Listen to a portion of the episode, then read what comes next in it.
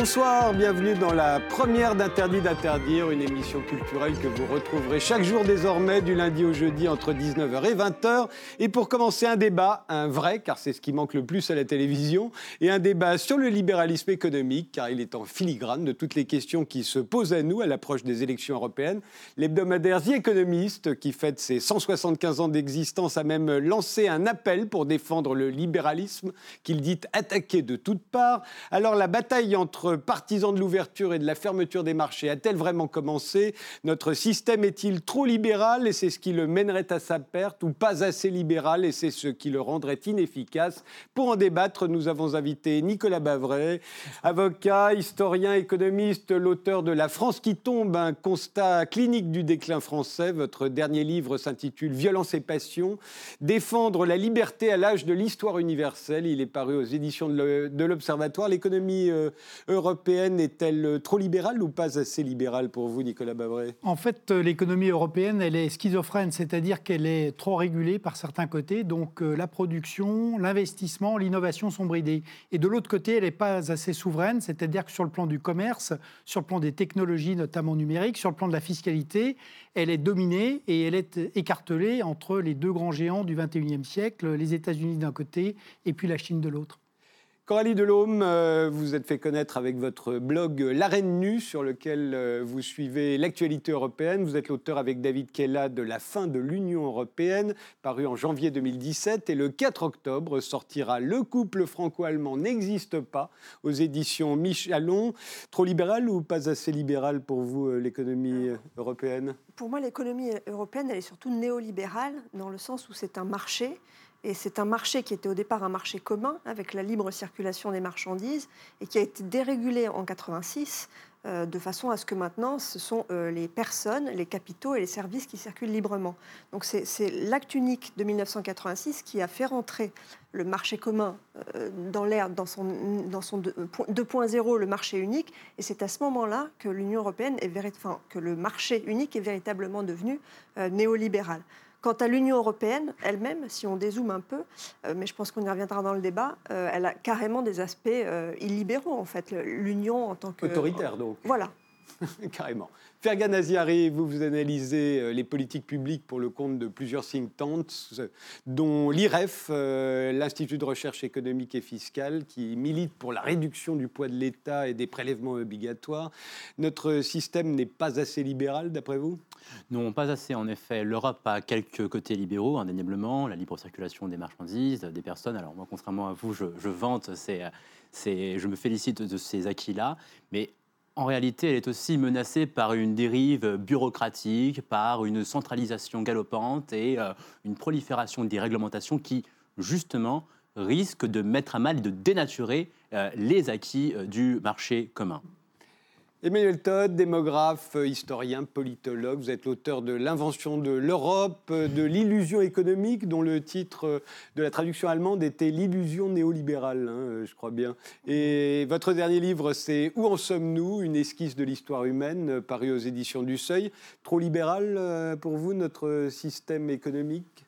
Bah, Si on prend les, sociétés nationales une par une, on trouve des un niveau de socialisation économique qui reste assez élevé. C'est-à-dire en France, ça sera plutôt euh, gestion par l'État. En Allemagne, malgré les, réformes Arts et autres, c'est des corps intermédiaires, c'est des structures culturelles informelles, syndicats, patronaux, euh, ouvriers.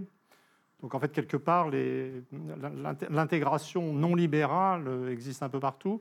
Par contre, il y a dans, la dimension euh, du libre-échange, c'est-à-dire de la libre circulation des marchandises, euh, l'Europe est ce qu'on fait de plus libéral, de moins protégé au monde. Alors là, la, combinaison des deux aspects a, produit un système un peu fou dans lequel les nations existent toujours, euh, malgré le discours blablabla, bla, l'Union européenne, etc., mais sont capables de se faire, je veux dire, de façon prioritaire, euh, la guerre commerciale. Donc les gens ne sont pas conscients du fait que grâce à cette liberté commerciale, qui est l'une des grandes dimensions du néolibéralisme, eh ben, l'Europe est une zone de guerre économique.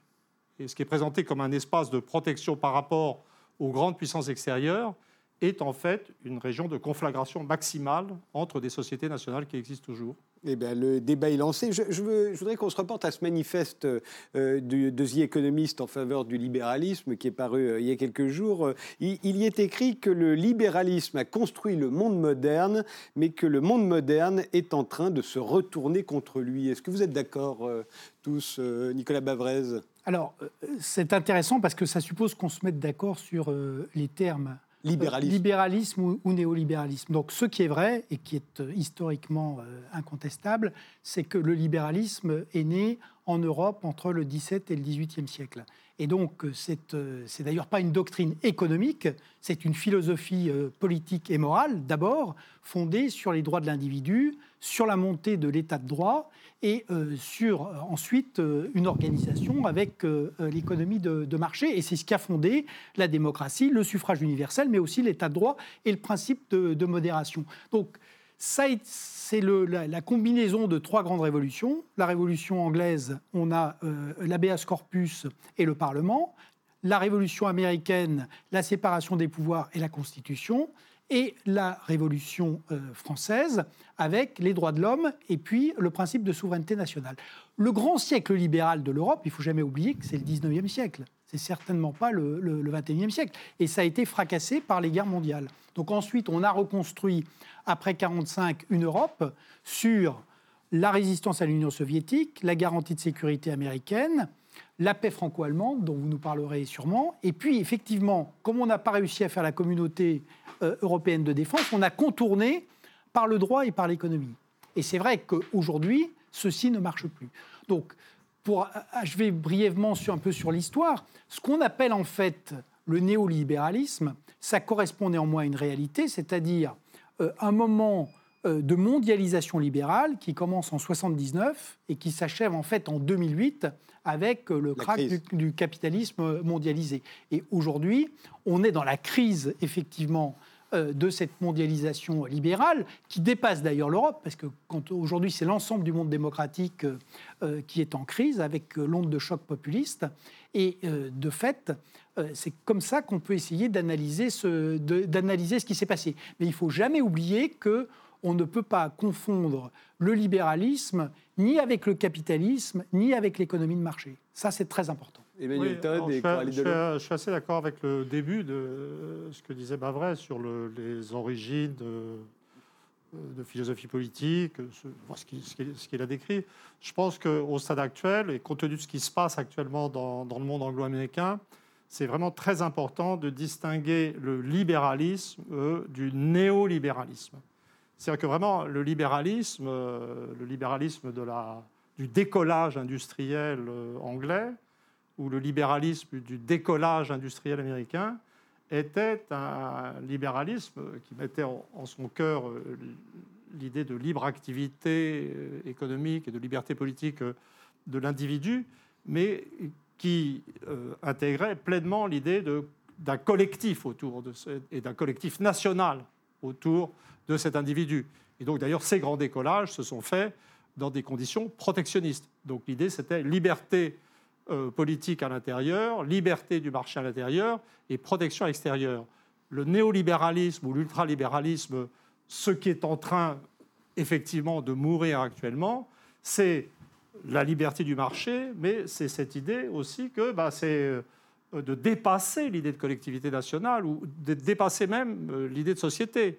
Donc ça, c'est l'époque Thatcher, c'est there's no such thing as society. Hein. La société, ça n'existe pas. C'est le libre-échange généralisé. C'est très important de faire la distinction de nos jours parce que c'est clair que ça, c'est fini. Ça amené à une dépression tendancielle euh, de la demande mondiale, ça mène à des crises, ça mène à des, une concurrence effrénée à l'intérieur de l'Europe. C'est clair que les, anglo-américains eux-mêmes, qui ont mis ce système en place, sont en train d'en sortir. Mais pour nous qui sommes en retard, l'Europe est fondamentalement à la traîne, idéologiquement, sur toutes ces questions, euh, c'est mal analysé. par exemple, les gens ne comprennent pas que Trump, par exemple, le, grand Satan euh, du monde néolibéral, euh, les gens ne savent pas quoi en faire, parce que d'un côté, il va se définir comme protectionniste.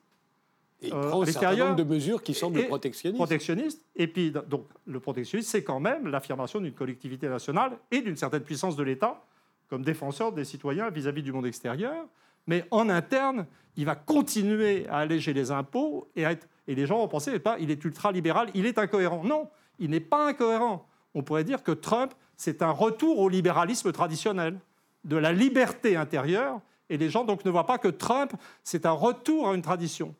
Mais vous voyez, donc c'est vraiment. Euh, en Angleterre, ça va être encore autre chose, puisque les Anglais, euh, qui sont aussi dans un basculement, euh, eux, ils ont une sorte de. Ils ont une, plus que les Américains, en fait, chez les Américains pas du tout, mais les Anglais ont vraiment une, une identité nationale qui est associée au libre-échange. Depuis le 19e siècle, la gauche était libre-échangiste à cause de la baisse du prix de la nourriture pour les ouvriers. Et la façon dont l'Angleterre est en train de sortir du néolibéralisme semble différente. C'est-à-dire que les, conservateurs ont, fait le premier pas, c'est-à-dire qu'ils ont affirmé avec le Brexit l'importance de l'identité nationale. Le, simple fait d'affirmer l'importance de l'identité nationale est une sortie du, néolibéralisme, mais ils ont fait des bruits sociaux. Mais là, par contre, les, les travaillistes, qui du coup se retrouvent, dont la auxquels on a ouvert la porte, les conservateurs ont ouvert la porte, sont en train, Corbyn est en train de faire un grand succès à l'intérieur du parti et potentiellement à l'extérieur, avec des propositions euh, de renationalisation des chemins de fer, euh, d'intervention accrue de l'État, ce qui est hyper drôle quand on pense qu'on est en train de foutre en l'air la SNCF en France euh, et d'essayer d'imiter ce que Thatcher a commencé dans les années 80. Euh, on ouvrant la concurrence, mais l'idée, on, respecte les, les, les, les, désidératas de l'Europe. Oui, mais c'est parce que l'Europe, si vous voulez, ce qu'il faut bien voir, c'est que là où Bavrez avait complètement raison, c'est en Angleterre que ça a démarré euh, le libéralisme politique, le libéralisme économique. on leur doit tout aux Anglais. Et c'est vrai que c'est eux qui ont démarré le décollage, le décollage du monde. Mais ils ont ces trucs, ils ont des cycles très rapides, pour des raisons anthropologiques qu'on peut étudier. Ils ont lancé, donc, euh, avec les Américains, ou les Américains avec les Anglais plutôt, pour, pour voir la taille respective des pays, la révolution néolibérale qui a créé le monde. Et puis maintenant, ça leur a fini par leur faire du mal, une hausse de la mortalité aux États-Unis, une stagnation de l'espérance de vie en Angleterre. Ils en sortent. Et nous, les Européens continentaux, les élèves, on n'a juste pas pigé que c'était fini. Donc on est là, en fait, à hurler comme des bœufs pour en demander plus. C'est ça Macron, en fait. Macron, c'est le mec qui a une génération de retard. Si on réfléchit deux minutes, c'est hyper drôle parce qu'il est le mec le plus jeune. Donc c'est vraiment... Euh, Coralie Delhomme. Oui, oui, je suis vraiment d'accord avec la nécessité de distinguer le libéralisme et le néolibéralisme, dans la mesure où le libéralisme, en fait, laissait beaucoup de place à tout un tas de rationalités non marchandes ce qui est différent du néolibéralisme qui, lui, met vraiment le marché au centre et édifie le marché en sorte de... Euh, comment C'est le marché euh, qui, doit, euh, qui doit allouer de manière optimale les ressources. L'individu est considéré avant tout comme un, homo economicus qui doit, qui doit maximiser ses, ses, intérêts. Et ça a quelque chose d'en plus un petit peu artificiel et d'un petit peu constructiviste, parce que ça, ça n'existe pas. Donc il faut le fabriquer. Et ça, ça fait qu'en réalité, on croit souvent que le néolibéralisme, c'est sans, cesse moins d'État. Mais en fait, ce n'est pas tout à fait ça, parce qu'il faut quand même un État très fort pour arriver justement à, comment dire, à, rendre indépendant le marché et à s'opposer euh, à, la, volonté de la société, une volonté assez naturelle qui est de reprendre le pas et de réimposer le primat du politique sur l'économique. Donc il faut quand même, et de même que le néolibéralisme crée énormément d'inégalités, et il faut quand même la puissance publique pour pouvoir s'opposer à toutes les revendications égalitaires. Euh, et enfin, bah, pour déréguler, euh, il faut énormément, euh, il faut gratter énormément de papier. Déréguler, c'est vraiment, c'est quelque chose de très volontariste. C'est bureaucratique. voilà, c'est extrêmement bureaucratique. Et ce que disait Monsieur tout à l'heure, à savoir l'Union européenne est, extrêmement bureaucratique. Et oui, il y a une, inflation réglementaire législative. Il n'y a pas que les traités. il y a tous les documents de cadrage que la Commission européenne envoie aux États membres pour encadrer leurs décisions dans, dans tous les domaines de la politique économique, pas seulement budgétaire, mais dans tous les domaines, droit du travail, euh, santé. C'est incroyable euh, ce dont elle se mêle, ça, va vraiment très loin. Euh, et puis, il y a les règlements, il y a les directives, il y a la quantité invraisemblable de jurisprudence de la Cour de justice de l'Union européenne. Donc tout ça, ça fait un magma de règles. Et on voit bien que, tout ça est très volontariste, en fait. Ce n'est pas le laisser faire, ça. C'est autre chose. Et, euh, et pour que cette autre chose euh, arrive à fonctionner, eh ben, il faut beaucoup d'autorité. Et par certains côtés, l'Union européenne est très autoritaire et elle réprime. Elle réprime dès qu'un pays membre essaye euh, bah, de sortir du rang, il se, fait, il, se fait massacrer. La Grèce en 2015 s'est fait massacrer. Ça a été un jeu de massacre. Dès le moment où Alexis Tsipras est arrivé au pouvoir, jusqu'à sa capitulation en juillet 2015, il y a eu toute une série d'actions qui ont été menées par l'Eurogroupe, très dominé par l'Allemagne, euh, et par la Banque Centrale Européenne, qui a été le bras armé de l'Eurogroupe, et qui a pratiquement tout de suite œuvré à faire en sorte, à casser les reins, à faire en sorte de casser les reins au parti Syriza. Voilà, et ça s'est terminé par une capitulation avec euh, effectivement bah, une, une mise en coupe réglée de la Grèce. Et actuellement, ce qu'on voit, c'est que l'Union européenne est en train d'essayer de punir les Anglais. Alors probablement, elle y arrivera moins facilement. Ah, mais ça elle est- être plus dur avec les Anglais. elle est, en, elle, est, elle est en train d'essayer de punir les Anglais. Récemment, il y, a eu un, Conseil européen à Salzbourg. Theresa May est arrivée avec un plan. Il n'a même pas été discuté. On lui a dit, on lui a dit de rentrer chez elle. Ce- ce- ce- ce- cette espèce de façon de punir, là, c'est très spécifique. Alors, là, on a entendu donc un libéralisme despotique euh, qui favorise les injustices euh, et qui fait mourir les gens plus jeunes, euh, d'après ce que vous disiez. euh, C'est la conclusion à laquelle sont arrivés les Américains qui ont élu Trump. hein. Je, je ne suis pas d'accord du tout avec cette interprétation de la philosophie libérale euh, qui consiste à la voir comme euh, l'idéologie de l'homo economicus. Il faut quand même revenir, à mon avis, au fondement. Le libéralisme, on l'a dit tout à l'heure, c'est d'abord une philosophie du droit.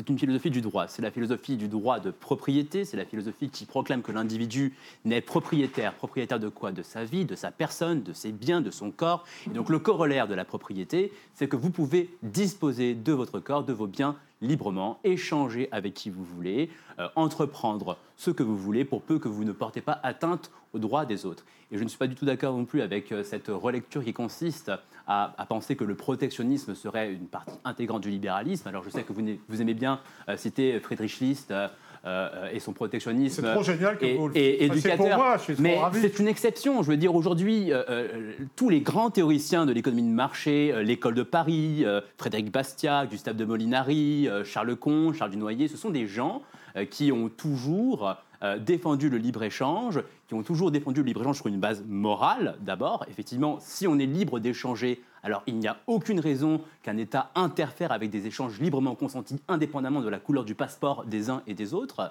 et euh, pour aussi des raisons euh, tout à fait utilitaristes puisque euh, euh, la conviction euh, de, le- de l'efficacité supérieure donc, du, libre-échange sur le protectionnisme eh se base tout simplement sur la conviction que l'ouverture du commerce eh est toujours mutuellement bénéfique. On échange, on vit en société parce qu'on ne se suffit pas à soi-même euh, pour subvenir à nos besoins. C'est la première leçon de philosophie politique. Donc on est en société pour échanger et les avantages du commerce ne s'arrêtent pas comme ça subitement à ces lignes imaginaires que sont les frontières nationales. Donc je pense qu'il est tout à fait, euh, euh, n'est pas pertinent de distinguer d'un côté un libéralisme national et un protectionnisme extérieur. Au regard de l'histoire des idées, à part Maurice Allais et Friedrich List, personne ne défend Ça, Ce qui est Voilà. embêtant, c'est que les Américains actuels, qui sont la première puissance mondiale, sont exactement en train de dire qu'on peut faire la différence. Donc là, vous êtes dans la négation de la réalité du monde. Et ils peuvent se tromper, les Américains aussi, vous savez, euh, ils ne sont pas infaillibles. Ils, ils peuvent, ils peuvent se tromper, mais ils sont la première puissance mondiale. Hein, et ils, ils ont un taux de chômage très très bas par rapport à nous. Vous voyez bien Donc on, on est même maintenant confronté à la Vous possibilité voyez bien qu'il n'y a marche. aucune corrélation en Europe entre- le degré d'ouverture d'une économie et le chômage. Vous, allez- vous prenez votre Ouais. voiture 500 km Ouais. vers la Suisse, c'est une économie Non. qui est ouverte, Alors, il y a moins de 5% de chômage. Ou le On Royaume-Uni, il y a moins de là, 5% on- de c'est chômage. très intéressant qu'on Donc- commence à parler de pays euh, spécifiques de telle ou telle manière. Alors, la philosophie politique, ça existe. On peut définir des concepts généraux. On peut même, dans l'histoire des pays avancés, euh, évoquer des mouvements vers plus d'États, moins d'États. Donc, par exemple, les années 30 serait un mouvement vers plus d'États. Mais plus d'États, c'était Hitler et Roosevelt. Pas exactement la même chose. Et puis, là, on sort d'une phase où on était plutôt, en général, dans le moins d'États. Mais quand même, euh, les, ces, grandes doctrines, elles, elles sont forcées de s'incarner dans, dans- dans des cultures particulières. Alors, pour les, pour les anglo-américains, c'est assez simple. D'abord, c'est eux qui ont produit le truc.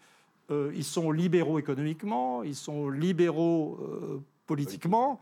Il y a une école Et- française et du donc, c'est en phase, mais Anglais, hein. par exemple, vous, vous, vous mettez du, Déjà, la France, c'est moins clair. La France, c'est moins clair. La France est euh, plutôt dominante. La France est un peu ambivalente. Il y a des régions libérales, égalitaires, des régions plus autoritaires. Bon, grosso modo, elle, est, elle, tombe, plutôt du côté de la liberté, la France, mais dans toutes les phases de son histoire. Mais si vous prenez, par exemple, la question du libre-échange en France, euh, je veux dire, en Angleterre, être libre-échangiste, c'est être libéral dans toutes les dimensions, politiquement aussi, il n'y a pas de problème. Mais en France, historiquement, c'est juste faux. C'est-à-dire, les régimes qui ont mis en place du libre-échange en France sont les régimes autoritaires. C'est Napoléon III, par exemple. Et la Troisième République était protectionniste. En France, les notions de liberté économique et de liberté politique sont absolument dissociées. Et donc c'est tout à fait typique qu'actuellement on ait cette...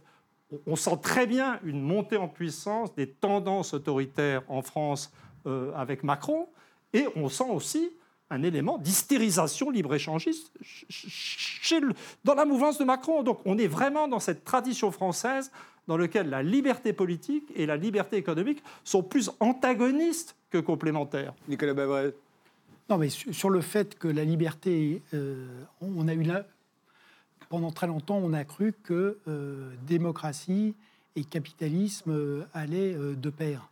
On sait aujourd'hui d'abord que le capitalisme, ce n'est pas l'économie de marché. La Chine est un pays capitaliste. Une économie de marché, c'est une économie qui est régulée avec des institutions d'état de droit. Et là, très franchement, en Chine, on sait que ça n'existe pas. Alors, pour essayer de clarifier le débat, parce que c'est vrai qu'il est compliqué. D'abord, il n'y a pas un libéralisme, y compris euh, si on enlève le néolibéralisme. Il y en a au moins trois. C'est-à-dire qu'il y a le libéralisme politique, qui vient de l'Europe des Lumières, euh, venant des Lumières aussi, on a la tradition utilitariste euh, britannique, qui est la rencontre, le jeu des intérêts, comme vous l'avez rappelé, et puis la tradition libertarienne, qui, elle, va encore d'une certaine manière un peu plus loin, parce qu'elle explique qu'on peut se passer de, l'État, ce qui n'est pas du tout le, cas du libéralisme politique dans sa version Europe continentale. Donc voilà pourquoi d'abord le, débat est compliqué. Ensuite, quand on regarde le développement, il est tout à fait vrai qu'on regarde le suffrage universel, qu'on regarde euh, le développement de la société industrielle, puis euh, euh, en partie post-industrielle, qu'on regarde l'État-providence, ces institutions ont été construites à l'intérieur des États-nations. Et il ne fait pas de doute que la mondialisation a créé un énorme bouleversement. Troisième chose, on a parlé des années 30 pour essayer de comprendre ce qui se passe aujourd'hui quand même.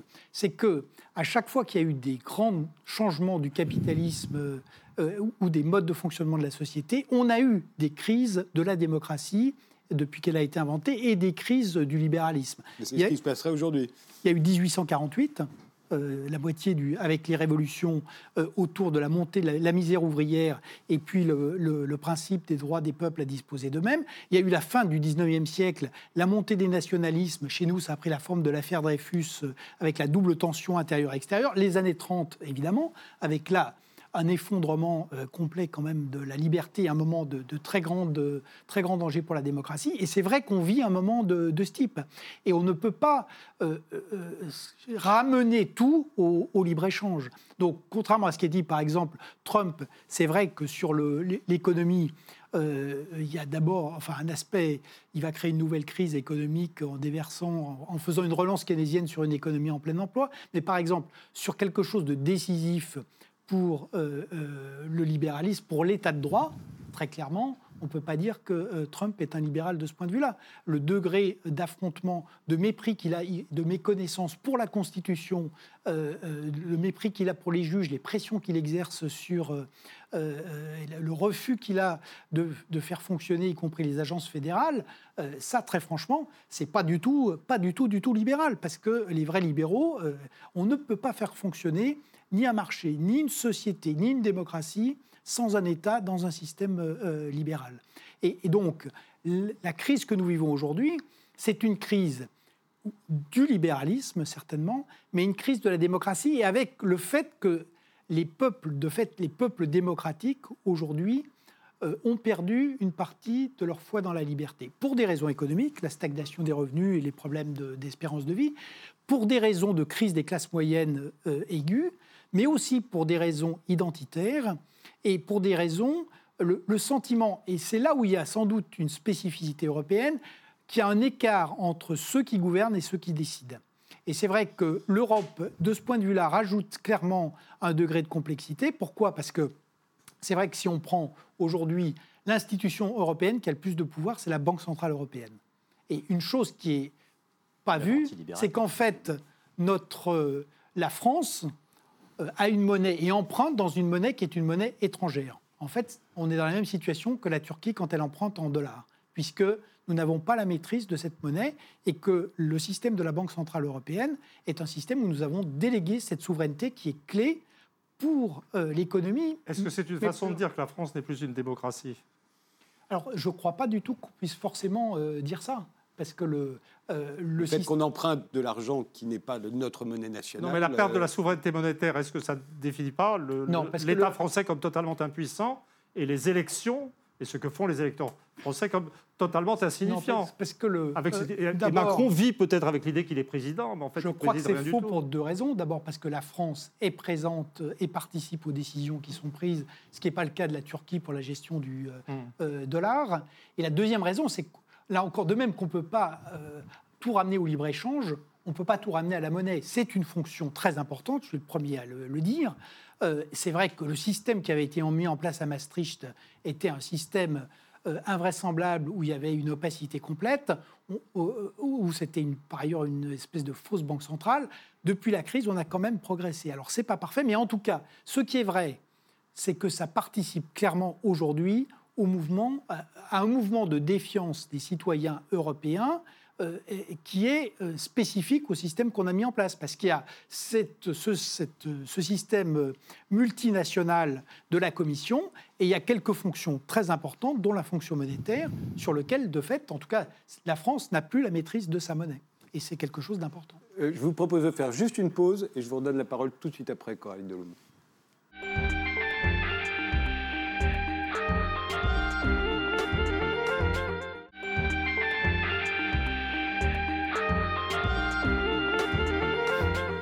Interdit d'interdire continue jusqu'à 20h. Le débat de ce soir, euh, c'est sur le libéralisme, accusé de tous les maux. Euh, l'économie européenne est-elle trop libérale ou pas assez? Nos invités sont Nicolas Bavrez, qui a publié cette année Violence et passion, défendre la liberté à l'âge de l'histoire universelle. Fergan Aziari, qui analyse les politiques publiques euh, pour le compte de l'IREF, l'Institut de recherche économique et fiscale. Coralie Delhomme, l'auteur du livre Le couple franco-allemand n'existe pas, qui sortira le 4 octobre. Et Emmanuel Dont le dernier essai s'intitule Où en sommes-nous? C'est une esquisse de l'histoire humaine. Coralie Delhomme, vous vouliez répondre à, Nicolas Bavrez. Oui, je voulais rebondir sur cette affaire de Banque Centrale Européenne et du fait que la France est plus souveraine monétairement, mais ça c'est tout à fait vrai. De toute façon, aucun pays euh, n'est souverain monétairement dans le cadre de la zone euro. Euh, même euh, les Allemands, parce qu'au départ, l'euro a quand même été construit sur le modèle allemand et la Banque Centrale Européenne a été construite sur le modèle de la Bundesbank et c'est à ça qu'on doit le fait qu'elle est indépendante, c'est à ça euh, qu'on doit le fait que son objectif prioritaire, c'est la lutte contre l'inflation. Et pourtant, et pourtant bah, elle a échappé aux Allemands parce que pour sauver l'euro à un moment, il a quand même fallu une intervention massive et une injection massive euh, de liquidité dans le système. Donc en fait, même les Allemands ont, perdu la main sur ce, sur ce truc-là. Donc plus aucun euh, pays n'est souverain monétairement, mais en réalité, plus aucun pays euh, dans le cadre de la zone euro n'est souverain économiquement, parce que corrélativement à l'appartenance à, la zone euro, bah, il y a aussi toute la mécanique de convergence budgétaire qui fait que en fait, les pays ne sont plus souverains non plus budgétairement. Euh, il y a un truc qui a été mis en place euh, au début des années 2010 qui s'appelle le semestre européen. Et dans le cadre du semestre européen, vous avez euh, tout un tas d'indicateurs qui sont surveillés par la Commission. Et il y a une procédure aussi qui permet à la Commission d'avoir en main les budgets nationaux avant même les, les, budgets, les, budgets, des États nationaux, avant même que les parlements ne les aient discutés. Donc c'est quand même extraordinaire. Mais ça ne m'a pas l'air très libéral quand vous le décrivez. Ça n'est absolument pas. C'est ce que je vous disais tout à l'heure, c'est que c'est quelque chose de très autoritaire. C'est voilà. Et je voudrais juste terminer. Donc, les euh, États membres de l'Union européenne n'ont pas euh, la main sur la monnaie, ils n'ont pas la main sur la politique de change, parce qu'il n'y a plus de politique de change dans la zone euro. Euh, vous avez un euro qui est, surévalué de 6% pour, pour, la France et sous-évalué de 18% pour l'Allemagne. Ni la France ni l'Allemagne n'y peuvent rien. donc plus de politique monétaire, plus de politique de change, plus de politique budgétaire, plus de politique commerciale, sont, puisque c'est une compétence exclusive de l'Union. Il reste plus rien, en fait.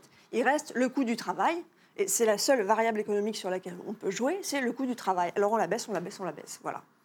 Fergan Aziari, puisque vous, vous faites partie de ceux qui pensent qu'il faudrait que l'économie européenne, soit plus libérale encore, euh, où faudrait-il qu'elle soit plus libérale euh Premièrement, je pense qu'il faudrait qu'elle cesse, euh, euh, cesse de, s'engouffrer dans l'utopie de l'harmonisation. On l'a dit tout à l'heure, euh, il y a une volonté de convergence budgétaire en Europe avec une harmonisation des règles fiscales. Ça traduit finalement une vision très jacobine.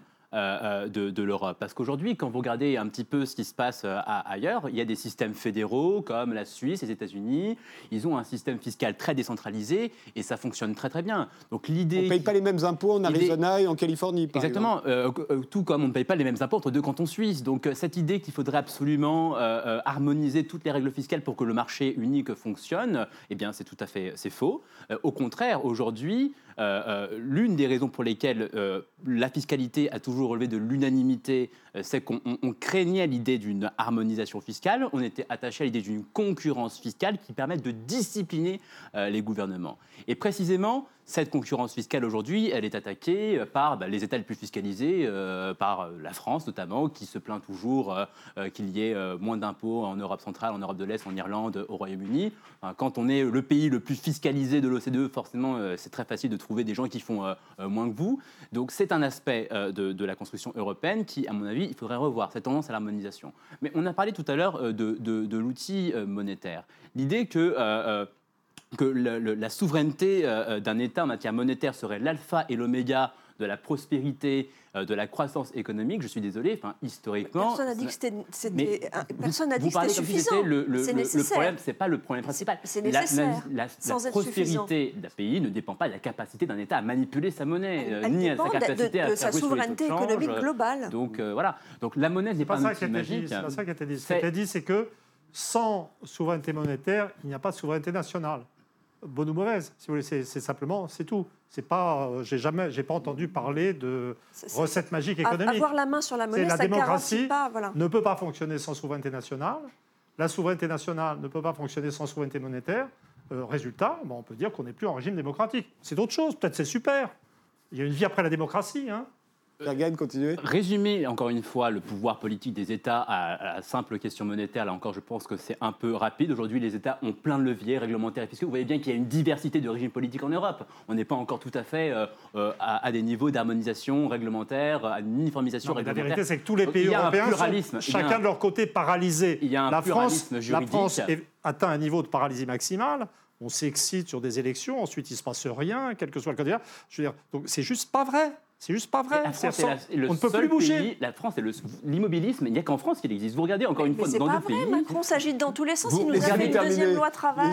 Terminer. Vous regardez dans d'autres pays, euh, je suis désolé, il y a des réformes qui sont mises en œuvre sur le marché du travail. Vous avez, euh, euh, euh, vous prenez l'exemple du, du- du- du marché du travail qui aurait été réformé par les ordonnances. Je suis désolé, on est encore l'un euh, des pays avec le marché du travail le plus rigide au sein de l'OCDE. Tous les classements le montrent aujourd'hui. Que vous preniez les classements Ouais. de la Banque mondiale, de l'OCDE sur la rigidité Ouais. du marché du travail, euh, on est euh, l'un des pays les plus réglementés. Donc arrêtons de dire aujourd'hui que nous sommes dans une folie de On dérégulation. fait une loi travail Euh, par an. objectivement. On Mais- fait une loi travail Ça Ça ne veut rien dire. On est, à- on est dans, dans- dans- de l'ajustement technique. Vous voyez bien aujourd'hui que le chômage en France euh, ne baisse pas, alors que les ordonnances qui ont été prises l'année dernière n'ont- rien Le, révolutionné le du chômage tout. ne baisse pas parce qu'on n'a plus de levier de politique économique du tout. C'est ce que j'ai expliqué tout à l'heure. Ni la monnaie, ni le budget, ni la Vous politique imputez commerciale. le chômage au mauvais facteur. Aujourd'hui, on sait ce qui euh, cause le chômage. On connaît le Non. profil des chômeurs. Ce sont des gens Non. qui sont peu qualifiés, des gens qui n'ont pas beaucoup Il y a de 6 de millions de personnes qui manquent de. Non, mais Quand vous vous n'avez regardez de aujourd'hui parler le comme ça. profil Bah non, droit. Là, vous êtes dans un pas- déni de l'idée même de démocratie et de souveraineté nationale. Vous dites, c'est- vous dites ah, bah, c'est les gens non qualifiés, etc., etc. Mais le devoir d'une société nationale, c'est de s'occuper de tout le monde. C'est d'avoir le type de gestion monétaire, de gestion économique qui permet à tout le monde de vivre, quel que soit son niveau de qualification. Vous voyez, vous êtes dans un déni de démocratie. Je voudrais, quand, Je vous en prie. quand même, là, on, dé- on- on dérive sur, sur- sur des questions techniques et on, on parle de, euh, de, de- de- de démocratie, de, populisme aussi un petit peu euh, euh, en s'attachant aux règles. Mais je crois qu'il faut, si on veut comprendre ce qui va se passer ou ce qui est en train de se passer, il faut aussi s'intéresser aux tempéraments nationaux. Ce que disait Nicolas Barret sur le comportement un peu suspect de Trump dans son rapport au fonctionnement de l'État. C'est tout à fait exact. mais il y a un tempérament libéral américain et anglais, avec ses systèmes de contre-pouvoir, etc., qui fait que la probabilité d'une dérive autoritaire des États-Unis est juste nulle. Et en De même Angleterre, que- de la même manière? Et je, je me souviens de l'époque où Raymond Aron, juste avant euh, l'expérience Thatcher, nous annonçait que l'Angleterre était menacée de totalitarisme à cause des nationalisations. C'était pas pensable parce que les Anglais sont les Anglais et qu'ils ont le libéralisme euh, chevillé au corps. Alors ça, c'est très important puisqu'actuellement, il me semble, si on, si essaie de saisir, je suis très sensible à ça parce que moi, j'ancre ça dans des traditions familiales, dans des temp- tempéraments familiales, euh, donc ça m'est assez, assez naturel. Mais l'un des trucs qu'on est en train de vivre, je crois, si on sort un peu du domaine institutionnel, c'est on est en train, et c'est ça qui nous terrorise un peu, de vivre une séparation en deux de ce qu'on croyait être le camp occidental. C'est-à-dire il y a l'anglosphère qui est en train de faire ce virage plutôt étatiste et libéral de manière différente. Une anglosphère, si on ajoute le Canada et l'Australie, qui démographiquement pèse plus lourd que l'Union européenne. Il faut savoir que l'Union européenne pèse moins lourd déjà en termes de centaines de millions d'habitants. Donc, et puis d'un autre côté, il y a le continent européen qui est dans autre chose. Alors Coralie Delhomme parlait de tous ces règlements, d'une Europe autoritaire, etc.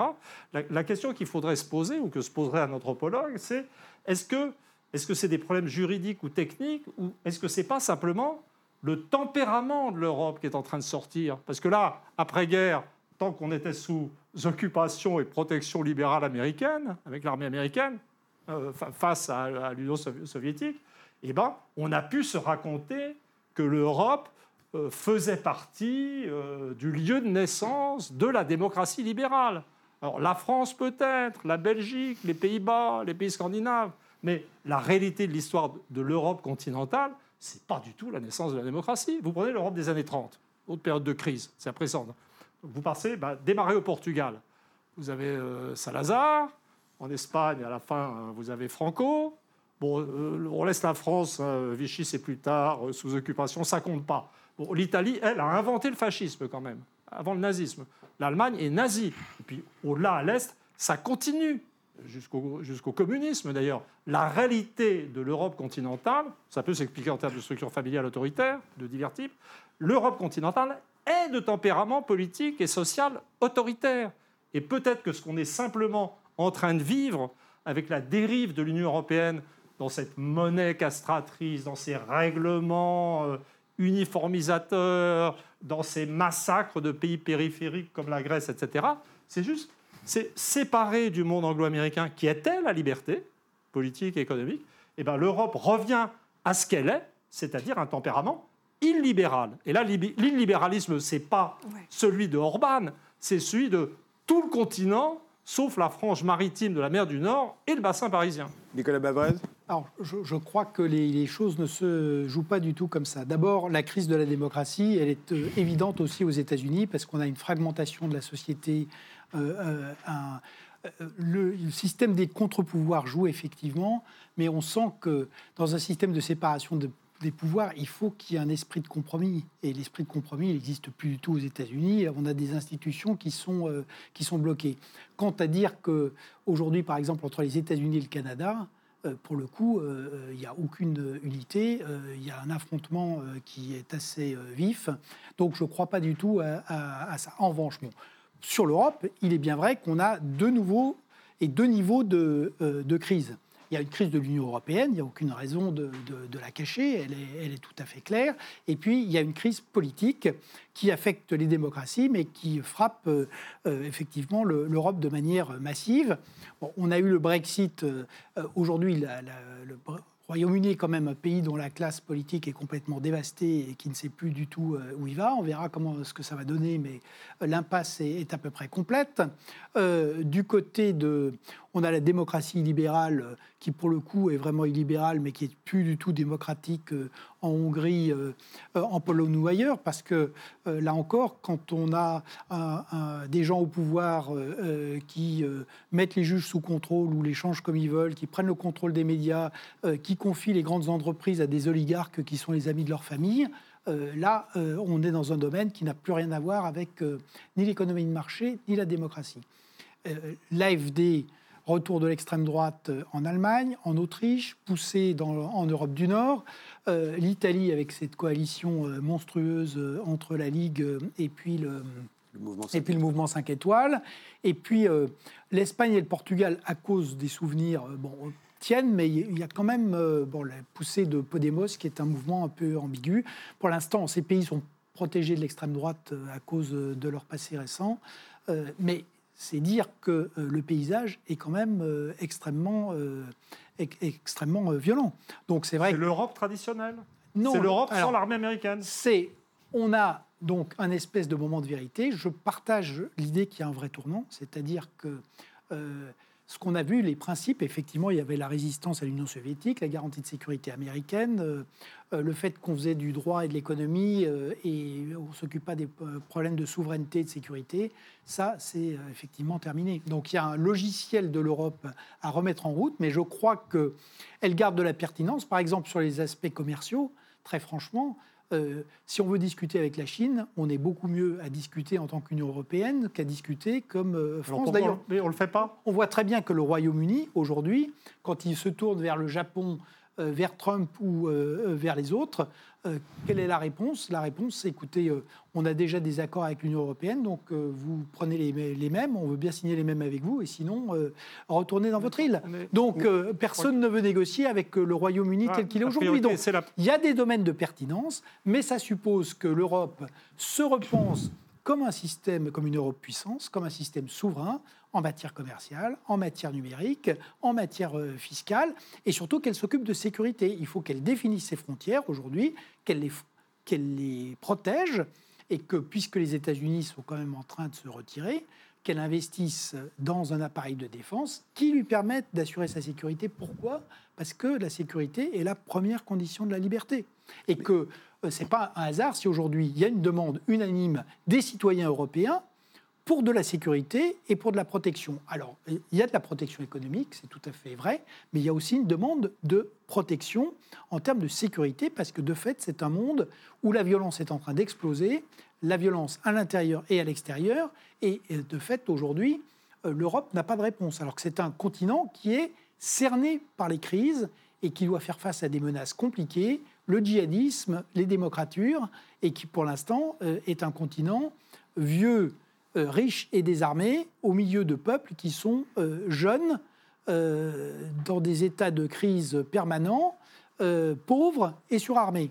Donc, euh, ce n'est pas une situation euh, qui est une situation calme et euh, facile. Ce libéralisme dont on parle et qui est à un tournant, d'après ce que vous disiez, Nicolas Bavray, que le The Economist, je le disais au début de cette émission, qualifie de attaqué de toutes parts après son âge d'or, hein, qui serait en né. En Angleterre, c'est un peu vrai avec Corbyn, mais bon. Hein. Notamment. mais justement, est-ce que ce qu'on reproche pas euh, au libéralisme, qu'on l'appelle le néolibéralisme, l'ultralibéralisme, euh, peu importe. Euh, ce qu'on lui reproche pas, c'est d'être grosso modo la mère de toutes les, d'être le père plus exactement de toutes les injustices.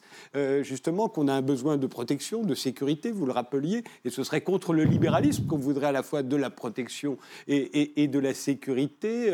J'en reviens toujours à, la même chose, au, même débat. Au fond, ce que l'on vit aujourd'hui, ce qu'on l'appelle le populisme, l'illibéralisme, ça n'est pas avant tout une crise du libéralisme en qui euh, on aurait, euh, en lequel on aurait perdu confiance. Oui, mais euh, oui, mais c'est une. Encore une fois, on ne peut pas traiter les choses de façon uniforme. Et l'un des grands dangers qui guettent les Européens continentaux, dont nous sommes, quoiqu'en France sur les franges du continent, c'est une incompréhension de ce qui se passe dans le lieu de naissance du libéralisme, qui est le monde anglo-américain. Donc alors on est assez habitué aux erreurs d'analyse sur Trump euh, et on se refuse à voir que la démocratie, à l'origine a toujours une petite composante xénophobe, c'est un peuple particulier qui s'organise sur un territoire particulier contre d'autres. Et donc on, on, ne comprend pas la xénophobie, certes répréhensible de Trump, mais on ne voit pas que ça fait partie d'un mouvement de refondation d'une démocratie qui, compte tenu du tempérament américain, ne peut être que libérale. Tout à, tout tout à l'heure, Nicolas Bavray euh, parlait, euh, on est d'accord sur pas mal de trucs, mais il y a un truc sur, sur lequel on n'est pas d'accord, c'est l'Angleterre. ça, ça c'est urgent, en fait, pour les continentaux, puisqu'on est dans les débats du Brexit, dans un phénomène de durcissement, euh, avec Macron maintenant qui, se fait héros de, de la guerre avec l'Angleterre sur ses principes, appelons les choses par leur nom. Il y a un malentendu. C'est-à-dire que là, on parle de l'Angleterre comme si c'était la confusion, comme s'il n'était pas d'accord, comme s'il n'en finissait pas de discuter. Mais c'est ça la démocratie libérale. C'est quand les gens ne sont pas d'accord, sont capables de changer, mais pour changer, ont un peu de mal à définir les solutions. Et ça, c'est le génie des Anglais. Donc on est, on est, l'Europe se met dans une situation de continentale, se met dans une situation de danger supplémentaire actuellement. La France en tête d'ailleurs, avec Barnier, euh, bah, appelons les choses par leur nom, et son absence de cerveau, euh, comme négociateur européen, en sous-estimant complètement les Britanniques. Les Britanniques, on les connaît. Euh, ils sont un peu lents à se mettre en train. Mais le jour où ils comprendront qu'on veut dépecer le Royaume-Uni, et c'est en train de se passer à propos de la frontière de l'Irlande du Nord, mais alors là, ils iront jusqu'au bout pour défendre leur indépendance nationale, leur démocratie et leur conception de la liberté.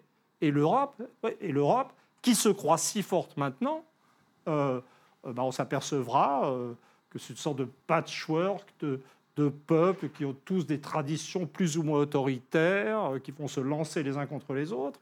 Si on s'attaque à l'Angleterre, elle ne fera qu'une bouchée de nous. Je vous le prédis. Alors, moi, je suis d'accord avec ça, le fait qu'on sous-estime beaucoup les Anglais et qu'on veuille les punir de manière absurde parce qu'ils ont choisi de reprendre leur souveraineté. Et la deuxième chose, puisqu'on parlait du tempérament des peuples, je voulais m'arrêter quelques minutes sur le cas de l'Allemagne. Parce que l'Allemagne, on, a l'impression qu'il y a un binôme franco-allemand à la tête de l'Europe.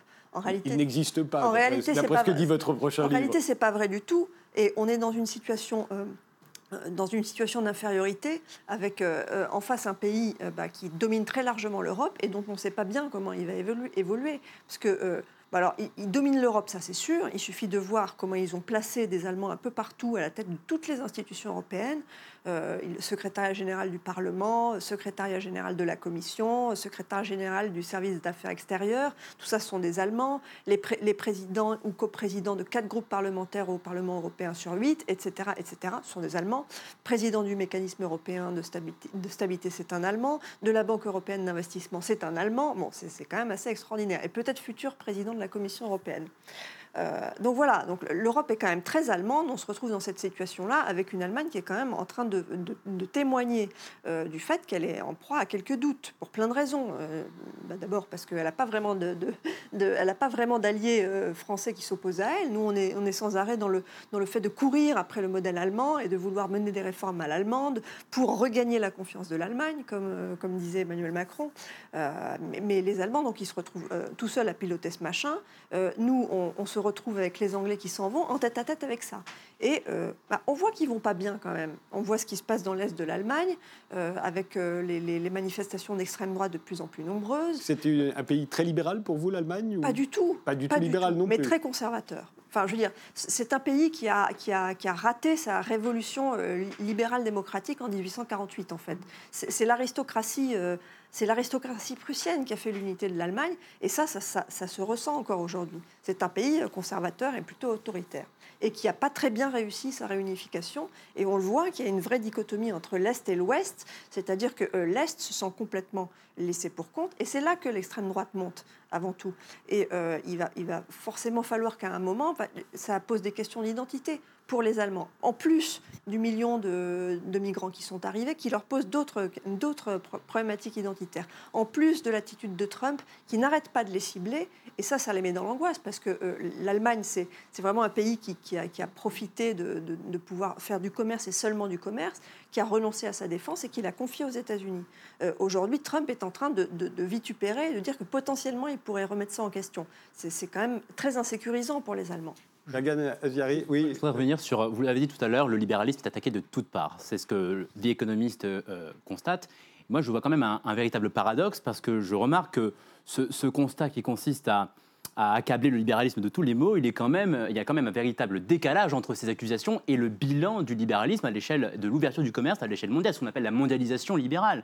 Quel est ce bilan? Qui aujourd'hui sait que, par exemple, en 30 ans, 800 millions de personnes sont sorties de la pauvreté euh, euh, en Chine? Qui sait qu'aujourd'hui, euh, la Banque mondiale a, publié ces, chiffres il n'y a pas très longtemps, que l'extrême pauvreté a été divisée par 4 ces 30 dernières années? Donc, qui sait que, que des pays qu'on a longtemps qualifiés de, de, régions du tiers-monde sont aujourd'hui en train de rattraper l'Occident, à tel point qu'aujourd'hui, quand vous regardez les études et les sondages qui montrent que qui montre que les pays les plus, les plus, les plus enthousiastes à l'égard de la mondialisation, c'est euh, des pays comme euh, l'Inde, la Chine, l'Indonésie, la Malaisie, le Vietnam, la Thaïlande. Ce sont ces pays-là qui euh, sont en véritable demande d'ouverture du commerce international. Ce sont des pays qui étaient qualifiés comme étant pauvre, donc euh, ce qui euh, euh, remet en question ce, ce, poncif selon lequel l'ouverture du commerce serait quelque chose qui servirait les puissants et qui, qui asservirait